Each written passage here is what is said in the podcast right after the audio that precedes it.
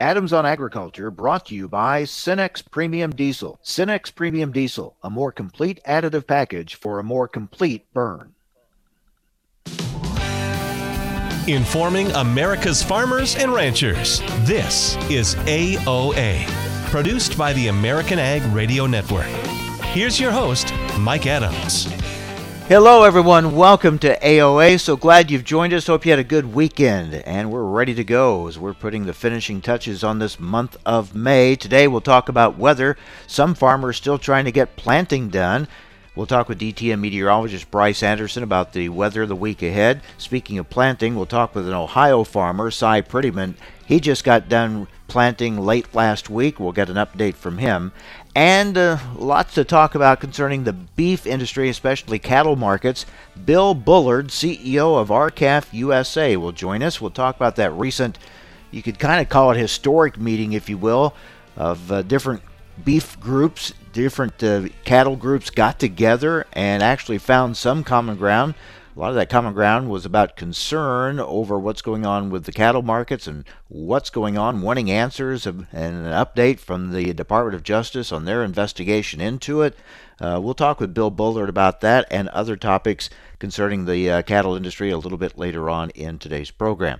But we're going to start things off as we kick off a new week. Sarah Wyant, editor and president of AgriPulse Communications, joins us. Sarah, thanks thanks for being with us. Good to have you with us. Hope you had a good weekend.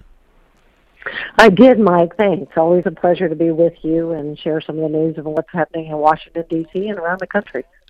You know, my thought uh, with the cattle groups that got together, these are groups that uh, do not see eye to eye on many things, and that's that's an understatement. But they did get together, they talked, they even found some common ground. If they can do it, maybe there's still hope for Congress. Can they get it done? Can they come together on some consensus? Well, you know, um, that is a very historic meeting that you referenced, and uh, I, I think it's going to be interesting to see how that shakes out. You might have noticed that we also reported on the fact that uh, ABS is no longer part of the National Cattlemen's Beef Association, so there's mm-hmm. a, a lot of uh, behind-the-scenes work, but. Uh, focusing on Congress, you know, they've got this big infrastructure package in front of them, and there was some progress last week. We thought when President Biden's team at the White House announced that they were going to pare down the, the initial plan a little bit. They're going to focus a little bit more tightly. They dropped from 2.25 trillion to 1.7 trillion. Uh, cut out some things that um, were uh, not considered as essential, but also um, reduced the funding that was being proposed for things like rural broadband from 100 billion to 65 billion. The problem is, of course, that the GOP senators who were negotiating said that they had made a lot of progress talking to the president himself, but the White House staff counteroffer they thought was taking them further apart. So, um, how much longer the White House is going to continue to wait and try to negotiate with these groups of, uh, you know, kind of like-minded GOP senators, I don't know. Um, the president had wanted to have a deal by the end of May. And um, if he doesn't get it pretty soon, I imagine that uh, there could still be an infrastructure package. It would just be done through budget reconciliation and won't be bipartisan at all. So we're just going to stay tuned and, and try to see if they can work something out. Uh, you know, sometimes it gets pretty dark before they get to any kind of mm-hmm. level of agreement. So I don't think we're there yet. But you touched on it. The administration has come out and said if we don't get it done in a bipartisan way, we'll get it done another way. We'll, they're going to push it through. And wow, here's here's where we're at with these numbers. We're now considering a 1.7 trillion dollar package as something that's pared down, that that's somehow leaner, and we're still talking at 1.7 trillion dollars. Oh, absolutely! It's uh, we're real money here, not not pixie dust. Yeah, uh, and you've got the, and now Secretary Vilsack is out, of course. He's uh, pushing different uh, programs that the administration wants to see done. Um, he's got a lot of convincing to do, I think, because I think there's growing skepticism in agriculture and the ag community about, you know, concern about how they're going to pay for these things, how it's going to impact them. Even got some rural Democrats that are concerned about this. Uh, they're they're no doubt hearing from their constituents, so uh, they've got still quite a sales job on their hands as they go out and and sh- and try to sell this to people across the country.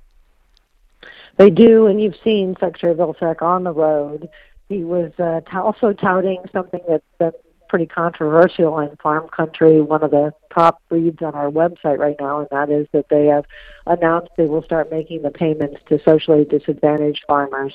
Probably about four billion there, although we don't know the extent of it. Uh, we're going to have a pretty interesting piece out on Wednesday that digs into some of the things that are happening as a result. But basically, USDA is going to make payments to of 120% of the farmer's debt uh, if they can um, uh, show that they've had these loans from USDA and if they qualify as socially disadvantaged. Uh, there's two lawsuits against this right now, uh, and so it, it may yet end up in the courts. But I think there are a lot of folks in the credit communities as well as farmers around the country saying, you know, they're scratching their head. Now, Secretary Vilsack, of course, was on the road with uh, some Georgia senators uh, over the weekend, and know, his is his uh, commitment and the Biden commitment to uh, making up for all the uh, discrimination over the years for these farmers who have suffered in, in numerous ways. So they're, they're making the argument for it, trying to do that uh, presentation of why this is so needed, but it, it is stirring up a lot of comments. And ironic, too, is he's out pitching this that was one of the areas he was most criticized for in the last time he was at USDA. He was, and I think that's excuse me another reason why he is so adamant that this has to be done and try to address some of the structural racism that has existed at USDA. If you talk to farmers of color, they can give you a lot of different examples uh, but in this case, there's not really a you know a, a proof required that uh, some discrimination. It's just considered that they did exist. So it's going to be uh, an interesting uh, agenda here for the Biden administration. As you know, we're a week away from Memorial Day, and you get into those summer schedules. It, or can they get something major passed or not? I guess they can. They have the majority, but it's it's going to be interesting to see how they choose to get it done. Yeah, the vice president can come in and and I know break any ties that would exist. Mm-hmm. So I think you're going to see a little bit more effort to do some good faith negotiation because you have people like Joe Manchin, who's a conservative Democrat in West Virginia. He'd like to see this be a bipartisan package, as as have others expressed the same. Uh, but they're still pretty far apart, and uh, they just have to see if there can be that ground. And, and as well, I think a lot of members, they're going to be home over Memorial Day. This is a time for farmers and ranchers to be talking to them about what their concerns are. And I'm guessing that some will say they do want to move ahead with this infrastructure package. All right. Sarah, good to talk with you, and uh, we'll talk again next week. Thank you so much. Thank you, Mike. Have a great week. You too. Sarah Wyant, editor, president of AgriPulse Communications. Up next, weather as we wrap up the month of May, head into June. We got some areas very wet, other areas still very dry. What's ahead this week? We'll talk with DTN senior meteorologist Bryce Anderson next on AOA.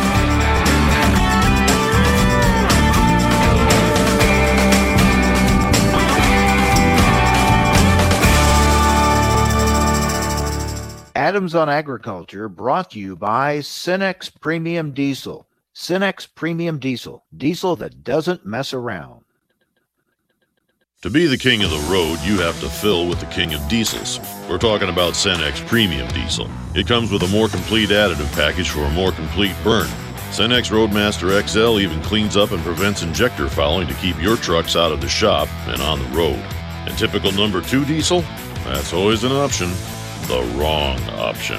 Cenex Premium Diesel. Diesel that doesn't mess around.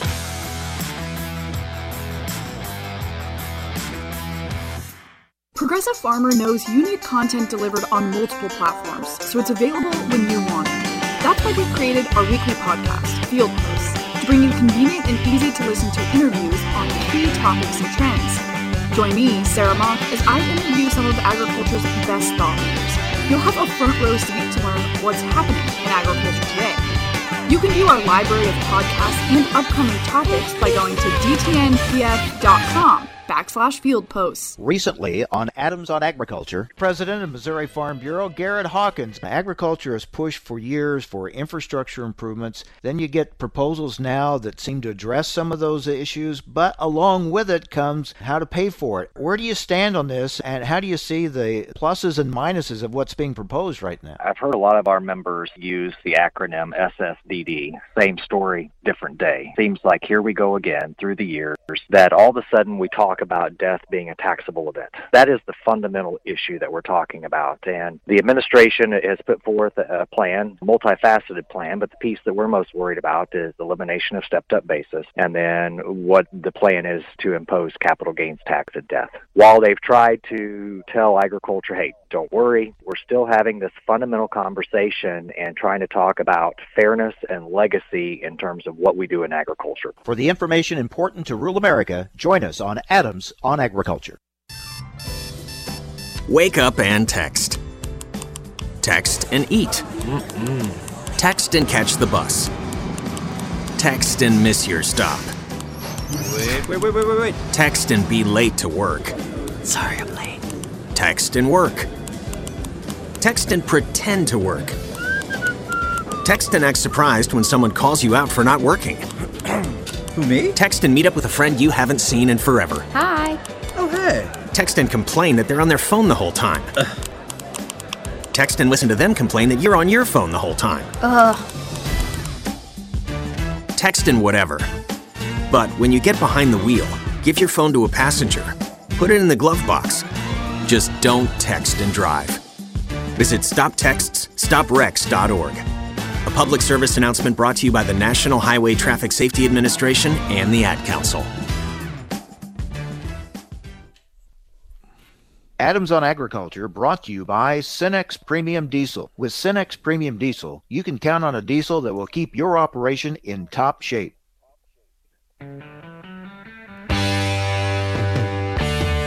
Information America's farmers and ranchers need to know on AOA. Now, back to Mike Adams. Well, let's talk weather with DTN senior meteorologist Bryce Anderson. And Bryce, as we uh, go into this last week of May, we look around the country, we see some areas that are wet, and some farmers still trying to get planting done. Other areas continue to be dry, so we have a mixed bag across the country. What's ahead this week? Mike, there's more rain for quite a few uh, crop areas, uh, with uh, basically the the area from the Rockies to the Appalachians uh, open for business uh, when it comes to more Gulf moisture inflow. That's been such a big feature during the past week, uh, with uh, that consistent uh, low-level jet that uh, tapped into uh, all of that uh, moisture uh, in the Gulf and uh, brought it way north, uh, clear into the northern plains, Canadian prairies. Uh, so the uh, forecasts for one to two inches or more of precipitation, uh, even in the extreme drought areas of North Dakota into Saskatchewan, Canada, verified. And then farther to the south, we did see some areas that got way too much rain with uh, that flooding that took place in the Gulf Coast, in Texas and Louisiana, and in between uh, rainfall of two plus inches over quite a bit of the Central Plains, uh, parts of the Western Midwest. Uh, useful moisture and very much needed. Uh, the areas that were driest uh, were in the uh, far eastern Corn Belt. It looks like from about central Indiana east uh, where that rainfall was less. I think that that was useful for continuing field work because we know a week ago that Ohio was a fair amount behind uh, in terms of its corn planting progress.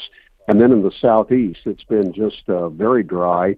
Uh, and by the way, that part of the country has uh, much above normal temperatures in store for this week. So we're starting to see that dry ground enhance the heating one other area for for uh, commodity crops, for grain crops, uh, that's very dry with uh, some concern about possible production loss is in the northwest. And uh, there is uh, quite a bit of uh, the uh, white wheat country in Washington, uh, eastern Oregon, uh, southern southwestern Idaho, uh, where they really could use a decent rain, and they're not getting it. So, um, you know, there there are some drier areas, but my goodness, uh, the the central crop country uh, certainly was on the right side of the rainfall track during the past week. Yeah, we'll talk with an Ohio farmer later in the program who just wrapped up planting late last week. My area here, I'm in west central Illinois, and my immediate area, uh, crops are in, up, and growing and looking good. And just a few miles south of me, uh, they've had way more rain, and many farmers are struggling to, to get planting done. They still got quite a ways to go. I mean, it can uh, it, it's that variable with even within small areas. Uh, and what you're just describing, we kind of have that going on across the country. Well, there there certainly is, is that uh, situation. Uh, by and large, uh, you look at uh, the planting progress, and uh, we're, you know, the the bulk of planting has been taken care of for corn and soybeans, and now we think about the the need for moisture for for crop emergence and development, and uh, with the rain that uh, took place that occurred last week, and then with more on the way for this week, with again a lot of uh, one to three inch rains over just about uh, the entire interior of the continental U.S. Uh, south of uh, Interstate 90. Uh, you've got to uh, just go with the rain makes grain type of adage, and again, looking at a at a large scale, you know that's where things are. The the one drawback uh, with this moisture that we have seen is that quite a few areas of the hard red winter wheat belt in Kansas and Oklahoma are going to be in line for this heavier rainfall. And of course, um, we know that last week the Kansas wheat tour showed um, very favorable yield prospects and, and all that. But the the uh, experts uh, from the Kansas wheat growers did say that um, if the rain is uh, a little bit too substantial now in the next uh, three to four weeks, that could actually lead to disease setting in and would actually maybe not be quite all that favorable for wheat development because you know we all know that that uh, wheat needs the uh, bright sunshine shining on the golden on, on the golden mm-hmm. fields and and that's that's not just uh you know an artistic uh, vehicle that truly is what wheat needs uh, in order to really uh, produce to its maximum. And so there's a little bit of concern from that standpoint going on. Well, we have seen things warm up. Uh, what are the uh, temperatures expected to be this coming week across the country? They're, yeah, they're gonna they're gonna go kind of back and forth, and um, over much of the northern and north central uh, parts of the country, we are going to see temperatures running below normal uh, after the real uh, very warm pattern that uh, quite a few areas had during this past weekend. Uh, the the upper air feature right now is more of a trough northwest and ridge east. Uh, troughing is over uh, northern Montana specifically, and that's allowing the rainfall to uh, go on over the northern part of the country. But uh, during the next uh, 10 days or so, we're going to have a switch to ridge west and trough east. And, and so, along with that, uh, we're going to see the uh, general airflow turn to more of a northerly direction across the Midwest, much of the northern and central plains. And so we will see cooler temperatures. Uh, along with that, there will be chances for thunder showers to fire up, of course. But uh, it's going to turn uh, cooler during the next week, maybe slowing things down somewhat, but um, we're not uh, real cold. It's not going to be anything to to worry about from that standpoint, but definitely cooler, probably uh, slowing crop development down a little bit. And then, how do things look in your longer range forecast for June? June is not looking too bad when it comes to the moisture uh, scenario for most of the central part of the country, along with uh, temperatures that are going to be near to above normal. Uh, now, following June, uh, the July and August uh, pattern is definitely looking warm, and the precipitation starts to slide in terms of its uh, in, in, terms of its forecast uh, relative to average. Uh, there is a little bit of disagreement on the precipitation scene during the next um, several uh, months because, uh, as many people saw last week, the U.S. Climate Prediction Center is uh, looking for precipitation to be in that uh, ever popular equal chance category uh, for normal, uh, above normal, or below normal over just about the entire Midwest. Um, and then above normal chances mostly in Indiana, Ohio, southeastern Michigan, and then toward the East Coast, with below normal in the east central Dakotas and uh, east central Nebraska on west. So that's how things are lining up, and uh, that's how the that's how the public agencies are looking at it. In our DTN view, we're going basically below normal on precip all the way through uh, July and August uh, for mm. the entire uh, central part of the country. So there is uh, some real concern about how much moisture we're going to get to sustain crops all the way through the balance of this season. Something that uh, we'll be watching closely as this year goes along, especially uh, um, the way the markets have been anyway. So that'll certainly be market moving news as we get if we do indeed get that really dry weather. I was going to say we'll be talking about it uh, throughout the, coming summer, but I won't be able to talk with you as much about it, Bryce, because uh, wow, you are kind of easing into some retirement. Is that right? Yes, I am. Yeah, I'm gonna gonna back away from the daily deadlines uh, as we get into early June. Mike, my my last full time day at DTN is going to be uh, Tuesday, June first and um, I'm still going to be around, um, you know, because uh, you know, being being a broadcaster by training, uh, you know, if I find a if I find a microphone, I'm going to try to get on it. Uh, so I am going to be around at the farm shows and then doing some uh, doing some work for DTN. Uh, so you will uh, probably catch me from time to time.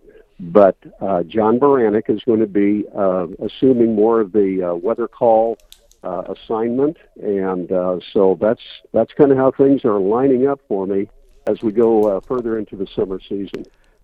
Well, I'll definitely be catching you at the shows uh, this summer, and want to thank you. Uh, you and I have been on the radio together for many, many years, and really appreciate all you've done, and uh, wish you the very best in retirement. Thanks a lot, Bryce.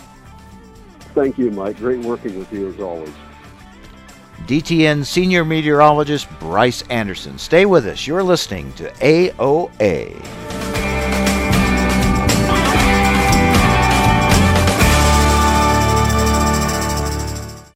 Cenex Premium Diesel comes with a more complete additive package for a more complete burn to optimize performance in all engines. Join us every Tuesday for Around the Table brought to you by CHS as we discuss how cooperatives support farmers and ranchers and build strong communities. Each week, we'll chat with voices from throughout the cooperative system, from global market access to local expertise. We'll explore how co op ownership means you own a world of opportunities. Tune in on Tuesdays or visit cooperativeownership.com to learn more. Did you know that biodiesel reduces carbon emissions by 74% on average? It's the best option available today for states and cities across America looking to immediately cut carbon emissions. It's an important contribution from America's farmers to meeting the nation's carbon reduction goals right now. That's why we say biodiesel is better, cleaner, now. Learn more by visiting bettercleanernow.com, brought to you by the National Biodiesel Board in partnership with soybean farmers and their checkoff program. You're listening to AOA. I'm Kirsten Rahl. Downtrends that began last week are extending into most crop markets this morning. U.S. crop conditions are mostly beneficial, and Brazil losses seem to be old news. On the Board of Trade, July corn trading five and three quarters lower at 653 and a half cent. The September contract down 10 and three quarters at 562 and a half cent. For soybeans, the July contract down two and a half cent at 1523 and three quarters. The August contract down four cents at 4 1468 and a fraction. For wheat, Chicago wheat July down 12 and a half cent at 661 and three quarters. Kansas City wheat July down 11 cents at 613. Minneapolis spring wheat July down 15 and a fraction at 685 and a half cent. The September contract down 15 cents at 690 and three quarters. Friday's cattle on feed report held a few bearish surprises. The USDA estimated cattle on feed as of May 1st at 104.7% of last year. Placements during April were pegged at 127.2% of last year's pandemic shortened numbers, and marketings were 132.8% of last year. Cattle on feed totaled 11.725 million head, which is 99.2% of 2019's on feed number. Both the on feed and placement numbers were larger than expected, while marketings were slightly below the average trade estimate. June live cattle on the Board of Trade down a dollar at 116.60. The August contract a dollar 27 lower at 119.65. Feeder cattle, the August contract down 30 at 153.40. The September contract down 27 at 154.62. In lean hog futures, the June contract a dollar 10 lower at 113.12. The July contract a dollar 7 lower at 115.47. In the outside markets, the Dow is up 218 points, the Nasdaq Composite up 194, the S&P 500 up 42. This is AOA. Take a look under your bed. Find stuff under there? What about jobs? No? Now try your basement. There's a pair of overalls that overall you're not so into anymore. A perfectly good laptop that hasn't sat in your lap in months. And even more stuff, but still no jobs? Well, you really have both. See, stuff is defined as household articles considered as a group. Sometimes this stuff is no longer needed. Wait, no longer needed? That can't be right. Because remember those jobs you were looking for? Those are really needed, and they're the stuff inside your stuff. Even inside that winter coat that moved with you to Phoenix. Our job is to unlock those jobs, and it starts when you donate your stuff to your local Goodwill. Here's how we do it.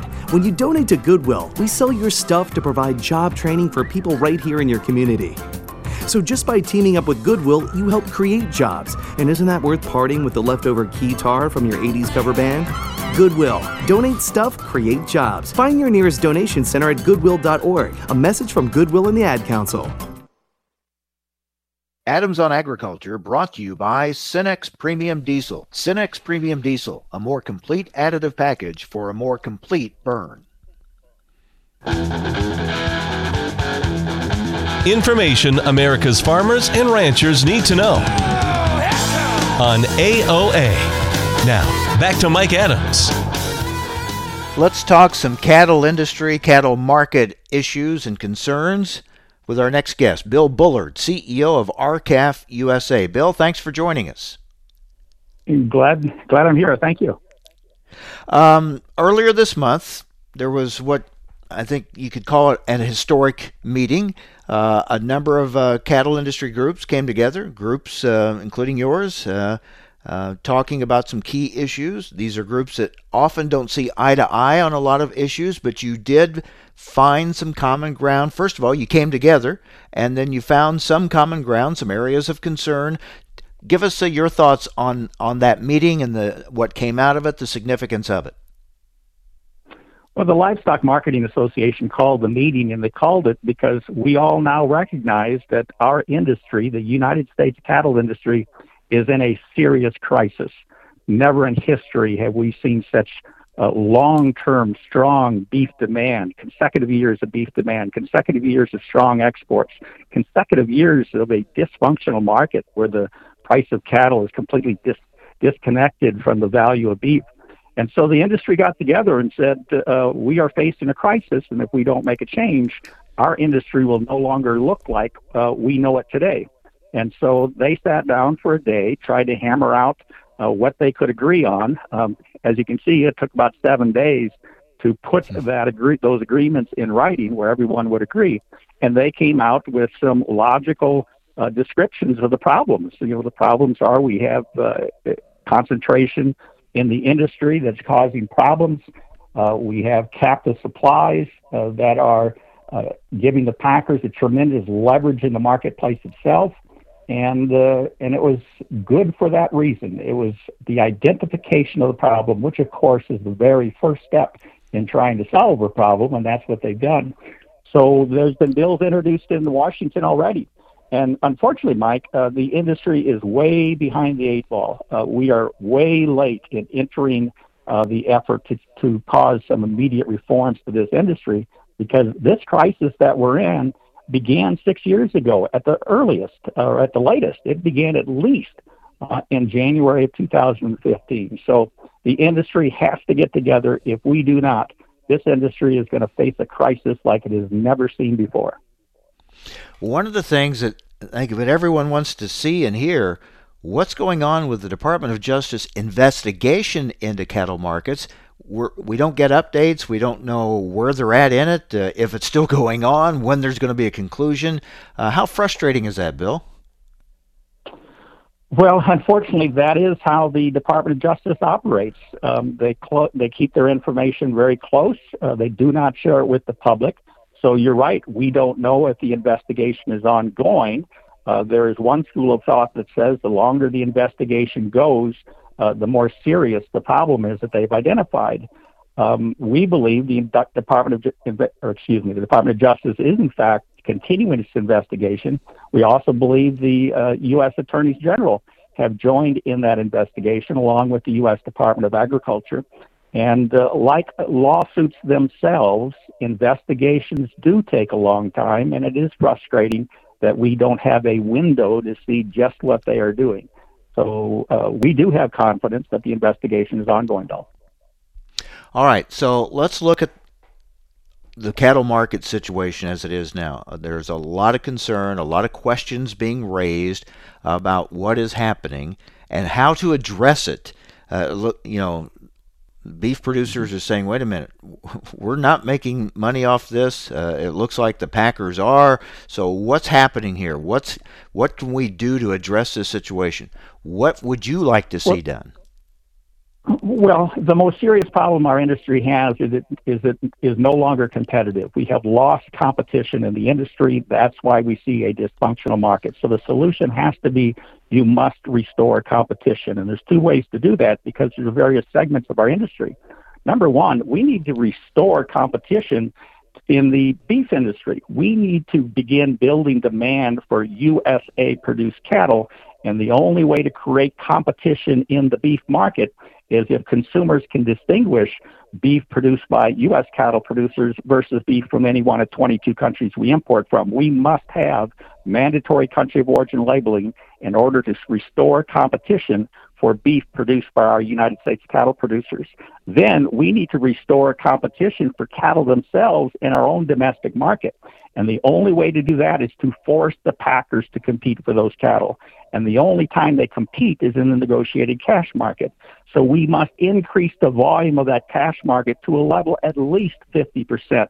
Uh, in our current state of affairs, it probably ought to be increased greater than that because we have uh, are essentially operating without any competitive forces in the marketplace to reconnect the completely disconnected uh, relationship between live cattle prices and beef prices.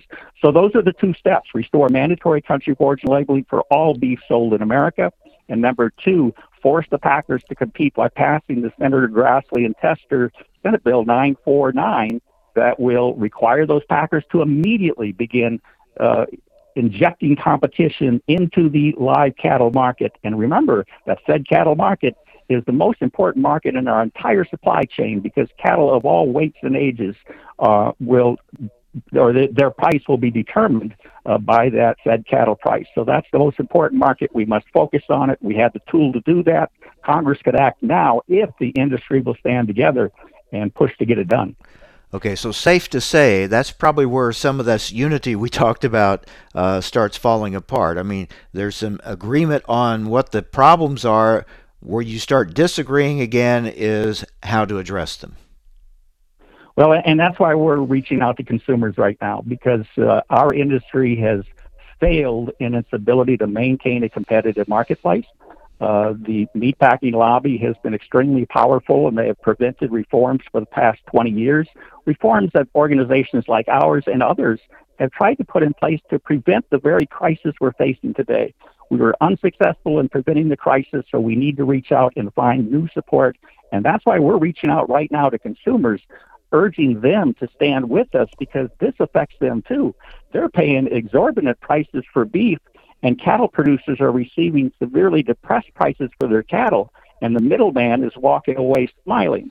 And that's got to change. Consumers are being exploited, and they know that.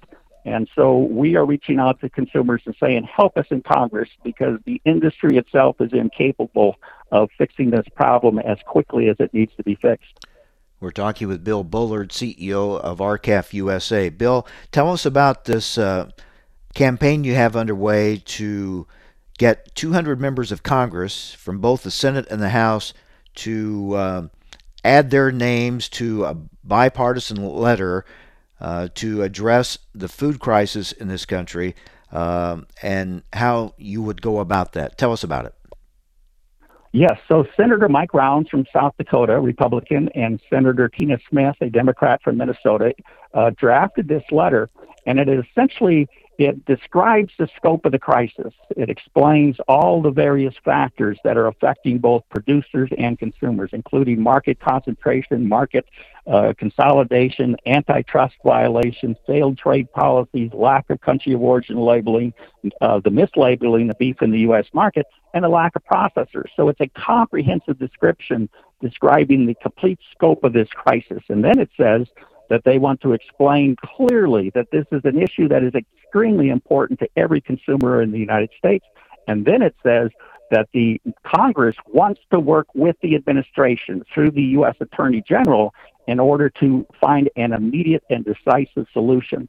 So this is the first and most essential step in solving a problem is a clear identification of the problem in a widespread manner. And that's why we're seeking 200 congressional signatures on this letter.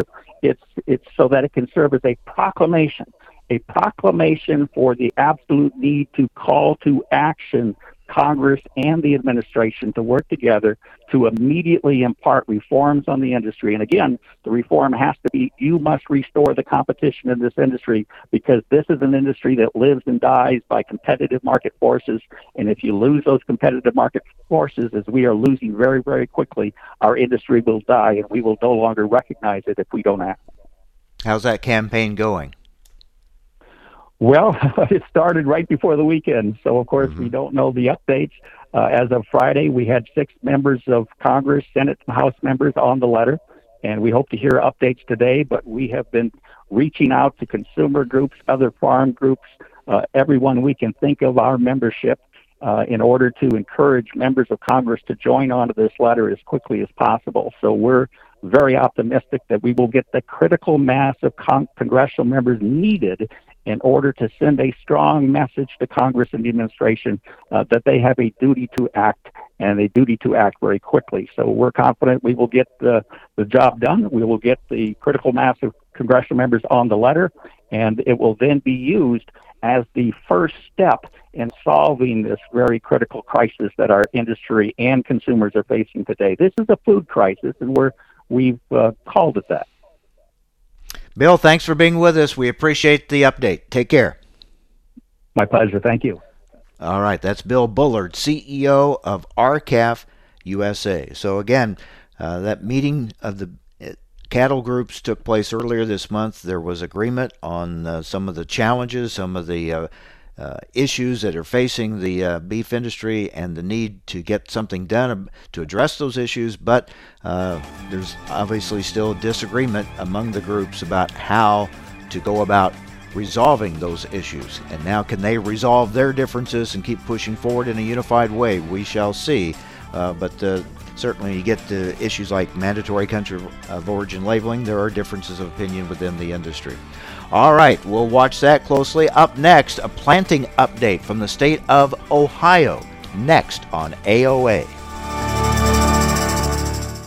Adams on Agriculture brought to you by Cenex Premium Diesel. Cenex Premium Diesel, diesel that doesn't mess around. As an organ donor, your story doesn't have to end. The good in you can live on. In fact, you could save up to eight lives with your gifts. Your heart could keep beating, your kidneys could keep filtering, and your intestines could keep on digesting for others. And that's not all. You can improve the lives of 50 more people as an eye and tissue donor, restoring sight, and health. And you're not just helping out the person receiving the transplant, you're touching whole families with your life saving gift. Register in minutes. Just go to organdonor.gov. You'll be happy you did. And just maybe, someone else will be happy too. Sign up today. Go to organdonor.gov. It saves lives. U.S. Department of Health and Human Services, Health Resources and Services Administration. What do Mick Jagger, Barbara Walters, and Star Jones all have in common? They've all suffered from something called heart valve disease. Heart valve disease affects 11 million Americans and, if left untreated, can lead to death. Unfortunately, less than one in four Americans have much knowledge of this disease that kills more than 25,000 people every year. The good news is that if heart valve disease is treated, patients can recover and live long, happy, and productive lives. But in order to treat heart valve disease, you need to know if you have it. If you or your loved ones are over the age of 65, have been treated with radiation to the chest, have been diagnosed with a heart murmur, or have a history of heart disease, it's time to listen to your heart. Ask your doctor today about screening for heart valve disease. A message brought to you by Heart Valve Voice US. For more information about the symptoms and treatment for valve disease, go to heartvalvevoice-us.org. For more than 135 years, the editors of Progressive Farmer have provided generations of farmers and ranchers with the information they need and trust to make informed and profitable decisions. We know you need that content delivered on multiple platforms, so it's available when you want it. That's why we created our weekly podcast called Field Posts. Join me, Sarah Mock, each week as I interview agriculture's top thought leaders, as well as farming's most diverse team of editors at Progressive Farmer and DTN on a wide range of subject matter. From farm policy and crop production to finances, technology, and so much more, you'll have a front row seat to learn and engage in what's happening in agriculture today. You can find the podcast listed on all your favorite podcast platforms, including Apple Podcasts, Spotify, iHeartRadio, Pandora, or by visiting our website at dtnpf.com backslash field posts. To be the king of the road, you have to fill with the king of diesels. We're talking about Cenex Premium Diesel. It comes with a more complete additive package for a more complete burn. Cenex Roadmaster XL even cleans up and prevents injector fouling to keep your trucks out of the shop and on the road. And typical number 2 diesel? That's always an option. The wrong option. Cenex Premium Diesel. Diesel that doesn't mess around.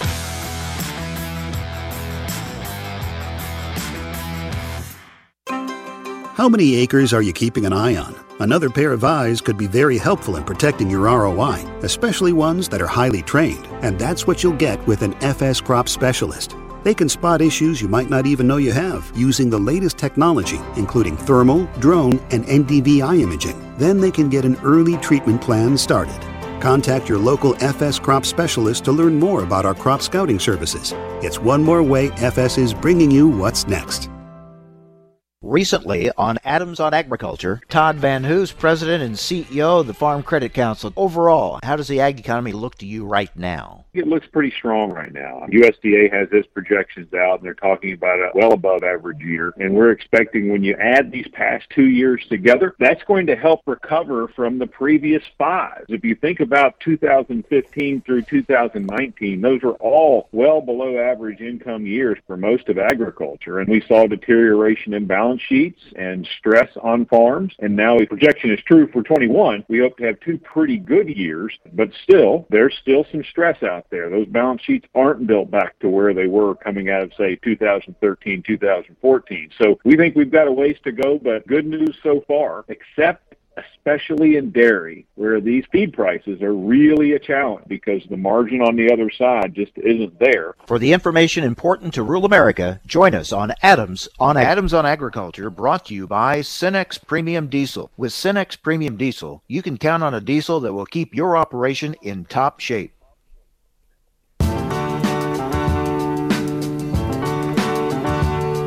Information America's farmers and ranchers need to know on AOA. Now, back to Mike Adams. Last full week of May, some farmers have been done planting for some time now, others still trying to get finished up. Others just got done, including our next guest, Cy Prettyman from uh, Ohio, just north of Columbus. Cy, welcome back, and you tell me you wrapped up late last week. Yeah, we were fortunate to get wrapped up on Friday morning with uh, the end of our beans and uh, did a little crop tour then and uh, checked out what needed replanted. And to, much to my surprise, very little replants to do also. So mm-hmm. I stuck in maybe a a bag worth of corn and about four bags of beans, and I had uh, had my replants wrapped up on Friday afternoon and uh, made for a nice weekend. Well, take us through your spring, your planting season, and uh, the challenges you've faced. Yeah, so uh, we had that really nice stretch uh, right after Easter there, early April. Uh, a lot of guys uh, really went gung ho at that time. I did plant a few beans at that time there about the 7th of April, I think. Um, took about three or four weeks for them to get all out of the ground, but uh, actually they look really good today. And then I kind of, oh, I think about 10 days after that, I planted another round of beans, and about a week after that, then I jumped in there at the end of April and finished up uh, most of the beans, except for the few that I had that uh, that we wrapped this week. So I kind of spread them out through through April on beans. Um, just didn't go gung ho like some of them. We had guys in the area that were done with both beans and corn before the first of May. So it was kind of a crazy, crazy April, but it was pretty cold and wet. So I, that was my hesitation as to how uh, how gung ho to get. And uh, we had some snow there. I think around the 20th of April, we had that little snow that came in one evening. So it was an odd spring, but to look at the crops today, uh, right in my neighborhood, they look really good. So very happy. We had just five hundredths of an inch of rain last night, and the corn that I started planting last Monday, uh, you could row all of that stuff this morning. So a quick quick start on it with the heat we had last week. Mm-hmm. With Cy Prettyman, he farms just north of Columbus, Ohio. Uh, so yeah, it uh, it's been one of those springs. We waited and waited for it to warm up, and finally it has, and uh, these uh, crops are really responding. Yeah, definitely. Um, a lot of that corn that was planted in April, say from the probably right after that. Some guys probably did put some some corn in there ahead of the snow we had there at the 20th or so of April. There was some corn going in the ground then. I didn't put any corn in the ground till the 27th of April. All of that corn that I mean, it was slow coming up, and it was uh, very yellow, and you, can just imagine it didn't look real, real, real good there for a while. Mm-hmm. Uh, and then this week changed things dramatically. The uh, corn uh, greened up and uh, looks really good, and it's starting to take off now. It looks like we're, uh, you know, hopefully have some good potential out there. Did you make any uh, real cropping changes this year as far as uh, switching acres? Um, I did move. Actually, ended up moving a little, little uh, more acres over to beans. Um, made a couple switches even there last week at, on a on a couple fields that uh, and went that direction. Uh, no particular reason, just um, um, just timing things and the way things worked out. Uh, that we went that way. Our plan was to have just a few more acres of beans this year. I usually we're about 50-50. Um, we'll probably be more like a 60-40 kind of mix this year on beans versus corn. So not big changes, but we did jump things around a little bit.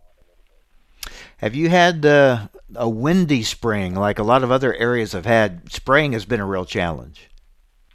Early, that was the deal in April. It seemed like those days when it when it did warm up, the wind we had high winds too.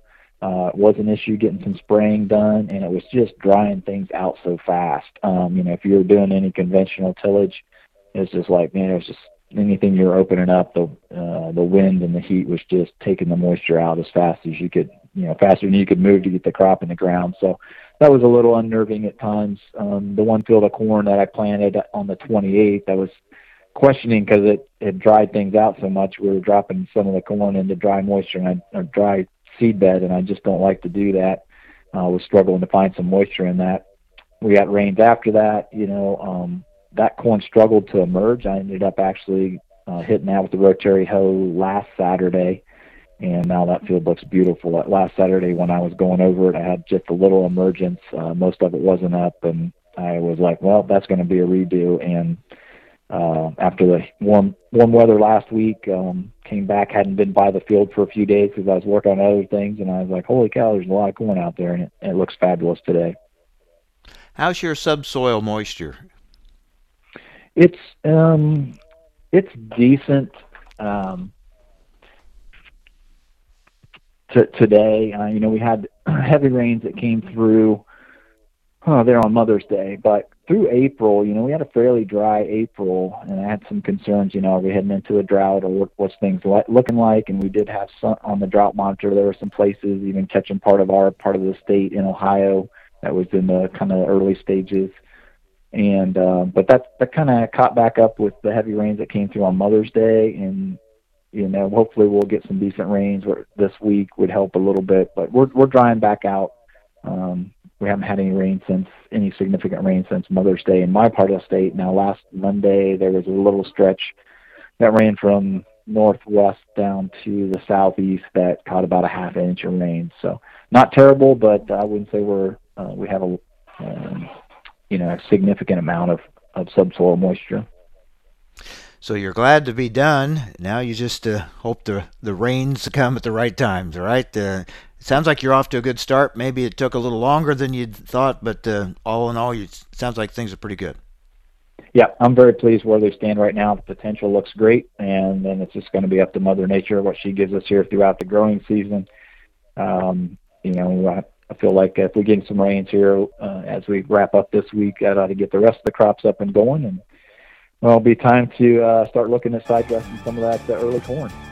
Yep. Well, Cy, good to talk with you again. Appreciate the update. We'll check back in later this uh, summer, see how things are going, okay? Look forward to it, Mike. Thank you. Take care. Cy Prettyman, he farms in Ohio, just north of Columbus. That wraps it up for today. Thank you so much for joining us. We appreciate it. Have a good day and join us again tomorrow, right here on AOA.